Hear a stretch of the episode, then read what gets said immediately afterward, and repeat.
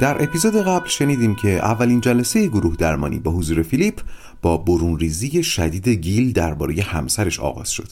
فیلیپ تمام مدت در بیتوجهی کامل به گروه بود تا زمانی که به اصرار بچه ها با نقل قولی از نیچه به حرف اومد و حالا ادامه داستان.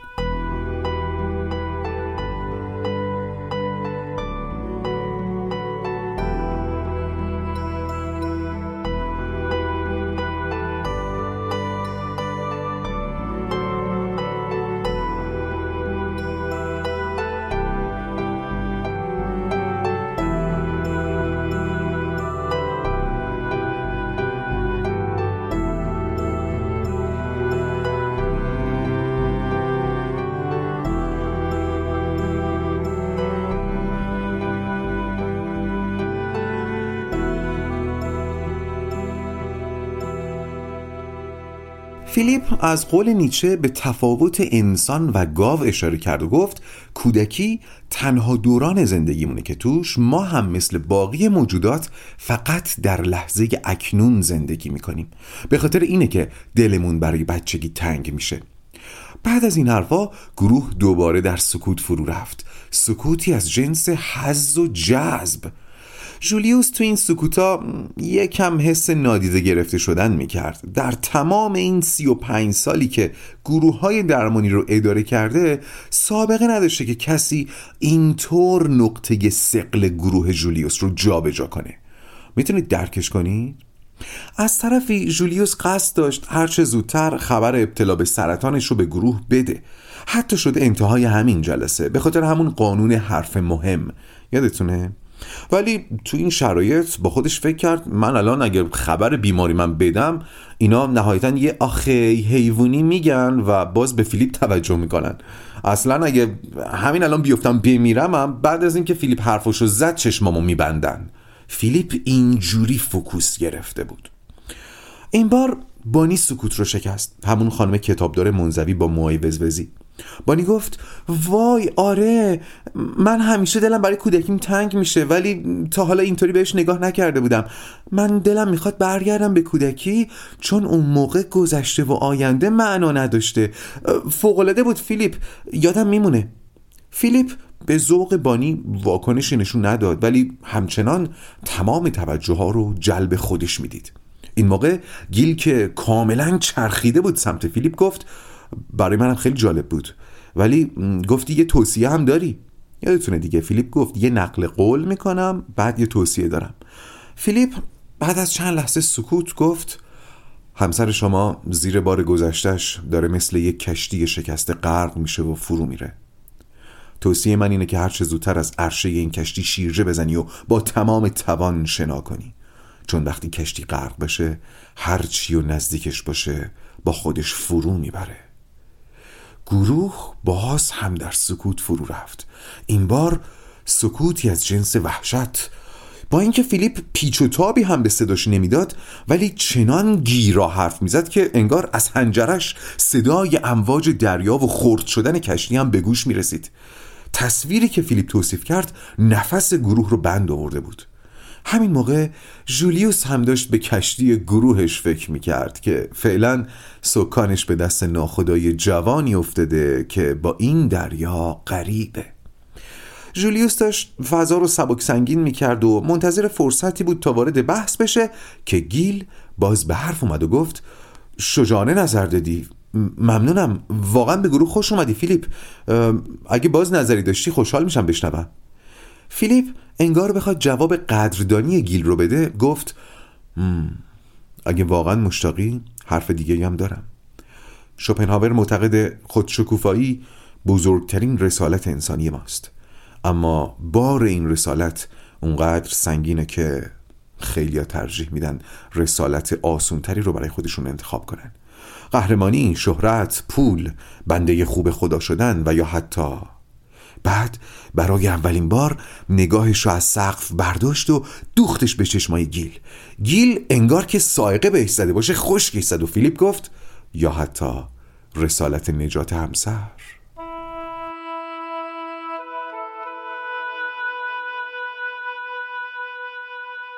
متوجه منظور فیلیپ شدین؟ از قول شوپنهاور میگه مهمترین رسالت ما در زندگی خودشکوفاییه. ولی این رسالت اینقدر سنگینه که بعضیا ترجیح میدن رسالت سبکتری رو انتخاب کنن. ولی این رسالت جدید یه سری ویژگی ها لازم داره. مثلا مقبولیت و تایید عموم رو داشته باشه. خب معمولا عرف جامعه مردی در موقعیت گیل رو تحسین و نوازش می‌کنه. مردی که به پای همسرش میسوزه و می‌سازه اونم همسری که ظاهرا مشکلات جدی روانی داره با سابقه خانوادگی. البته که پیپند زن و شویی مهمه خانواده مهمه.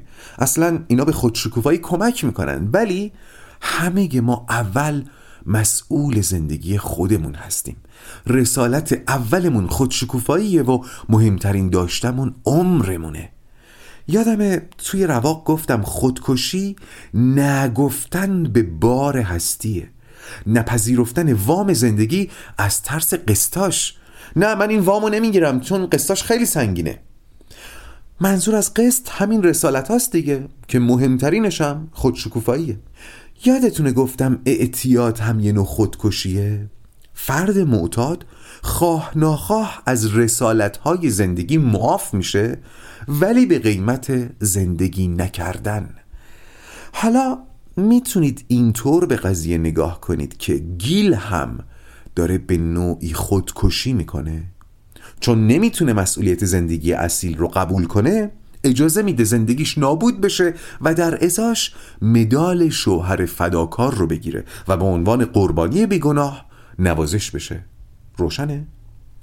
فیلیپ که اینا رو گفت گیل چشماش گوشاد شد و جواب داد حرف عمیقی زدی.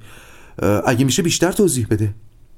گروه سراپا گوش و چشم به فیلیپ توجه می‌کرد و ربکا که بالاخره از بستن دوباره موهاش فارغ شده بود گفت شاید منظور فیلیپ اینه که کار اصلی گیل زمانی شروع میشه که خودش رو از دست زنش آزاد کرده باشه. تونی هم باز به حرف اومد و گفت یا اینکه درگیری با همسرش نذاشته بفهمه چی داره سر خودش میاد. پسر این دقیقا چیز حال منه. بانی گفت وصف حال.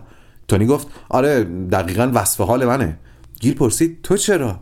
تونی گفت بحثش طولانیه. شاید منم باید یه جلسه رو باهاش شروع کنم. می‌دونی این روزا اینقدر با شغلم درگیرم که به چیز دیگه ای فکر نمی کنم همش دارم از اینکه یه نجار ساده با درآمد پایینم قصه می‌خورم و زندگیم خلاصه شده تو همین. شولیوس رو صندلی جابجا شد. ببینه کسی متوجه حضورش هست یا نه که دید نه. پس تنها و غریب یه گوشه گروه شاهد رشته هایی بود که پنبه میشن. هنوز هیچی نشده فیلیپ اون دوتا قانون مهم بازخورد دادن و زیر پا گذاشته بود. قانونا چی بودن؟ توصیه ممنوع قضاوت قدقن ولی فیلیپ همین اول کار هم به گیل توصیه کرده بود که کشتی زندگی زناشویی رو زودتر ترک کن و هم قضاوتش کرده بود که تو داری با سوختن به پای همسرت از مسئولیت سنگینتریشونه خالی می‌کنی. ببینید ممکنه منم با فیلیپ موافق باشم ها. این حرفی نیست که من و شما باش غریبه باشیم. بحث درستی و غلطی قضاوت و توصیهش نیست. کلا نباید توی گروه قضاوت و توصیه بشه. جولیوس که کاملا برکنار بود تلاش کرد خودش رو یه رسد حسی بکنه ببینه چی داره تو ذهنش میگذره. منهای اون حس نادیده گرفته شدن داشت از دست فیلیپ هرس می‌خورد. البته از جنبشی هم که توی گروه افتاده راضی بود. بارقه های از رقابت رو هم در خودش می‌دید ولی اینطور خودش رو قانع می‌کرد که گروه داره عضو جدید و حزم می‌کنه. پس آروم باش. جالب اینجاست که جولیوس علاوه بر رقابت بارقه های اشتیاق رو هم در خودش می‌دید. آره باورش سخته ولی جولیوس هم تشنه شنیدن حرفای فیلیپ بود. اونم با این فراش خیره به سقف بدون ارتباط چشمی و جوری که انگار به عالم بالا وصله جملاتش رو چنان متنتن ادا می‌کنه که هر شنونده تشنه بیشتر شنیدن میشه. پس الان اگه به جولیوس بگیم حس تو بگو چی میگه؟ خوب گوش کنید. تمرین بیان حسه. جولیوس میگه خودم حس نادیده گرفته شدن می‌کنم. از زیر پا گذاشته شدن قوانین گروه هم یکم هرس می‌خورم. نگرانم که مرکزیتم به عنوان رهبر گروه از بین بره و از فیلیپ حس رقابت می‌گیرم. در ضمن خوشحالم که گروه به جنبش افتاده و برای شنیدن حرفای فیلیپ هم مشتاقم و از این اشتیاق خودم حس شگفتی می‌گیرم. دیدین چند تا حس رسد کرد؟ نادیده گرفته شدن، هرس خوردن، نگرانی، حس رقابت، خوشحالی، اشتیاق و شگفتی. اینا همه حسه. جولیوس به ساعتش نگاه کرد و فهمید ده دقیقه بیشتر از وقت گروه باقی نمونده. این زمان نه برای پس گرفتن سکان از فیلیپ کافی بود نه برای مطرح کردن خبر ابتلاش به ملانوما. پس خودشو قانع کرد که تکیه بده و دلبری فیلیپ رو تماشا کنه.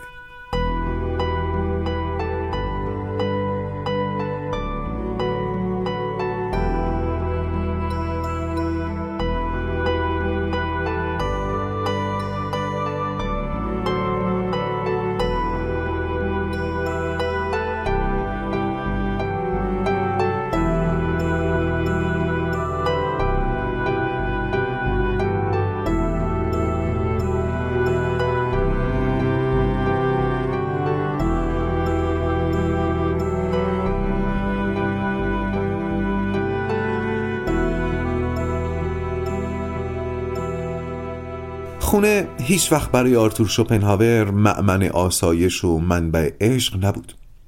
فکر و ذکر پدرش تجارت بود و مادرش هم که مادری انتخابش نبود. وقتی آرتور نه سالش شد پدرش برای اینکه زودتر مرد بشه سپردش به یکی از دوستان خانوادگیشون در فرانسه تا هم زبان فرانسه رو یاد بگیره و هم آدابشو احتمالا برای بیشتر بچه ها دور شدن از خونه اونم در سن نه سالگی چیزی شبیه تبعیده. ولی این تبعید دو ساله جزو بهترین سالهای عمر آرتور بود. خانواده دوستشون بلزیمرها خیلی آدمای گرمی بودن و دو تا پسر همسن و سال آرتور هم داشتن که آرتور با یکیشون دوستی عمیقی به هم زد. توی نامه های آرتور به مادرش هیچ نشانی از دلتنگی برای خونه دیده نمی‌شد. چون بلزیمرها اونقدر مهربون و حمایتگر بودن که آرتور ترجیح می‌داد فرزند خوندهشون بشه و برای همیشه با همین خونواده بمونه. اینقدر توی نامه‌هاش از بلزیمرها تعریف می‌کرد که مادرش مجبور می‌شد در جواب خوبی‌هایی رو که خودش و هاینریش در حق آرتور کرده بودن یادآوری کنه. مثلا توی یکیش نوشته بود یادت باشه پدرت چقدر سخاوتمندانه قبول کرد اون فلوت جنس عاج فیل رو به قیمت یه سکه طلا برات بخره.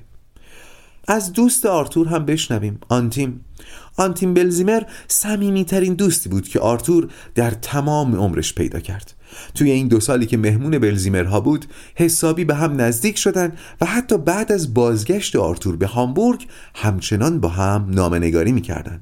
تا اینکه ده سال بعد در قامت دو جوان رعنای 20 ساله باز همدیگر رو دیدن و اوقات خوشی رو با هم سپری کردن. راستشو بخوام بگم با هم می‌رفتن دنبال همون کاری که فیلیپ توش استاده. باری ولی دیگه تو این سن معلوم شده بود که راهشون از هم جداست. آنتیم می‌خواست تاجر بشه و آرتور فیلسوف. بعد از اوقات خوشی که با هم گذروندن دیگه همدیگر رو ندیدن و از هم خبر نگرفتن تا سی سال بعد که آرتور یه مشورت مالی لازم داشت و با خودش گفت کی بهتر از آنتیم پس بهش نامه نوشت و ازش راهنمایی خواست ولی آنتیم در ازای مشاوره پول طلب کرد و آرتور هم که اون موقع در اوج بدبینی خودش به آدما بود اونقدر تو ذوقش خورد که حتی جواب نامه آنتیمم نداد. البته ده سال بعد توی شست سالگی این دوتا باز همدیگر رو دیدن ولی اونقدر دنیاشون از هم فاصله گرفته بود که آرتور در یادداشتاش از این دیدار به عنوان یک سرخوردگی یاد کرده. احتمالا هممون تجربه شبیه به این داریم. دوستایی که روزگاری حرفامون با هم تموم نمی‌شد بعد از چند سال دوری اونقدر غریبه میشن که حتی نمی‌تونیم با هم در سکوت بشینیم.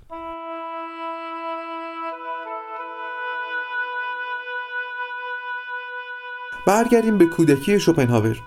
آرتور بعد از بازگشت از فرانسه علاوه بر شک زندگی دوباره با خانواده نخواستنیش با یه شوک دیگه هم مواجه شد.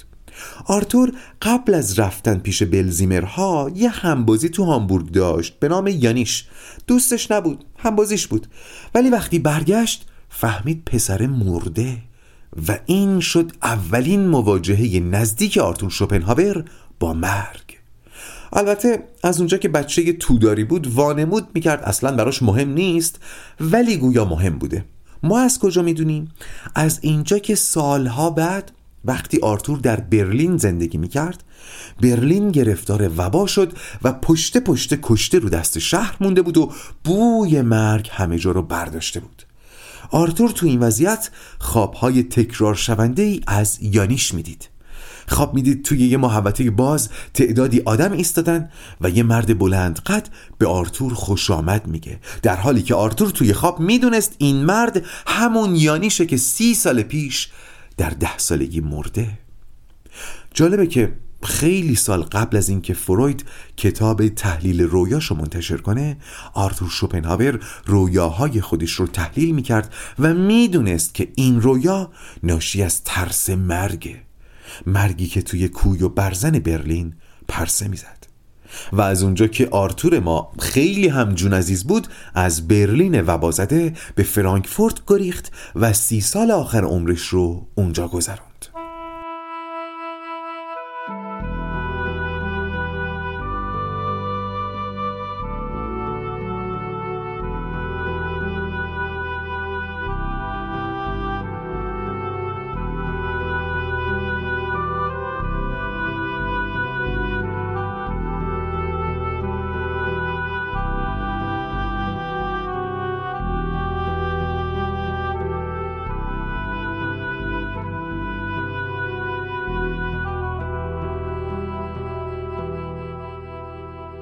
از کودکی آرتور دور نشیم. وقتی آرتور از فرانسه برگشت پدرش توی یه مدرسه خیلی معتبر و گرون اسمشو نوشت. مدرسه ای که به تربیت بازرگانان بزرگ مشهور بود. آرتور با اینکه علاقه به تجارت نداشت نمرات بالایی می آورد و ظرف مدت کوتاهی علاوه بر زبان مادریش یعنی آلمانی انگلیسی و فرانسه رو هم کامل یاد گرفت به ایتالیایی و اسپانیایی هم به حد نیاز مسلط شد و همین زمینه رو برای مطالعات بیشتر آرتور فراهم کرد.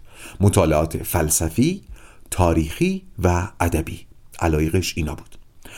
مسئولان مدرسه هم پی به نبوغ علمی فلسفی آرتور برده بودن و حتی مدیر مدرسه از پدرش خواست که اجازه بده آرتور بره دنبال علم. هاینریش هم البته خوب می‌دونست پسرش چه نابغه‌ایه و اصلا آدم تجارت نیست. آخه پسرش کتابخونه بزرگ خانواده شوپنهاور رو که فقط محض فخر فروشی گردآوری شده بود شخم زده بود و دیگه کتاب مهمی در فلسفه غرب وجود نداشت که آرتور نخونده باشدش. اونم به زبان اصلی.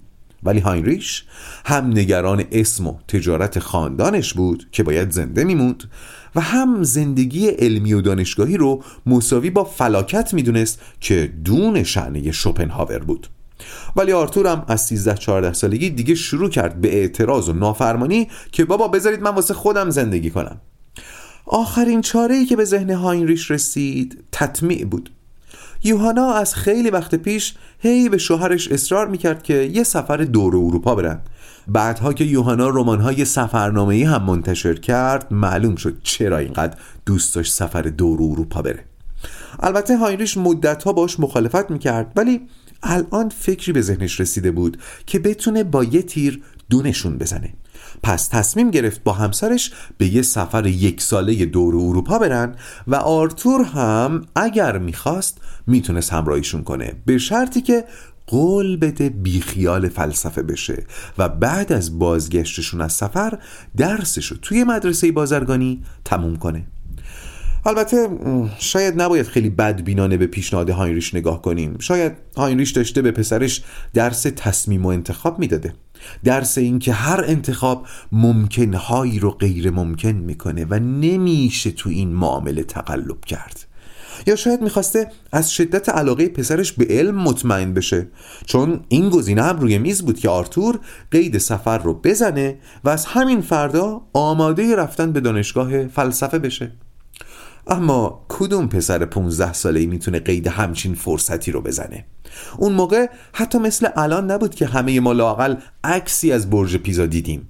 اون موقع عجایب جهان فقط دهن به دهن نقل می‌شد و مردم عادی نهایتا نقاشی هایی ازشون دیده بودن.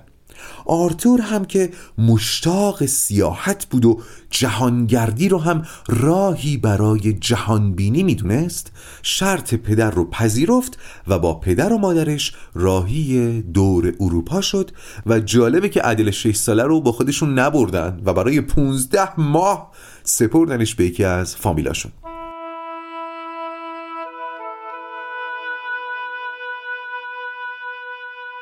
تور اروپا برای شوپنهاور نوجوان تجربه شبیه به تجربه بودا رقم زد. جرقه تحول بودا هم که مثل آرتوری اشراف زاده بود وقتی زده شد که از زندگی اشرافی بیرون اومد و از نزدیک رنج آدمیان رو دید. آرتور در طول سفر بیش از هر چیز به ترس ها و رنج های مردم توجه می کرد اروپای اوایل قرن 19 اروپای وحشت زده بود. فقر، بیماری، جنگ، بردهداری. آرتور ترس و رنج انسان رو می‌دید و شالوده فکری و فلسفی شکل می گرفت و مثل بودا به کاستن از رنج بشر می اندیشید. آرتور بعدها خودشم به شباهت تجربه خودش و بودا اشاره کرد.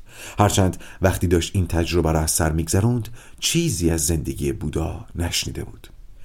آرتور در طول سفر مشاهداتش رو یادداشت می‌کرد چیزی شبیه به سفرنامه نویسی جالبه بدونید به هر سرزمینی که وارد می‌شد به زبان همون سرزمین سفرنامهش رو مینوشت.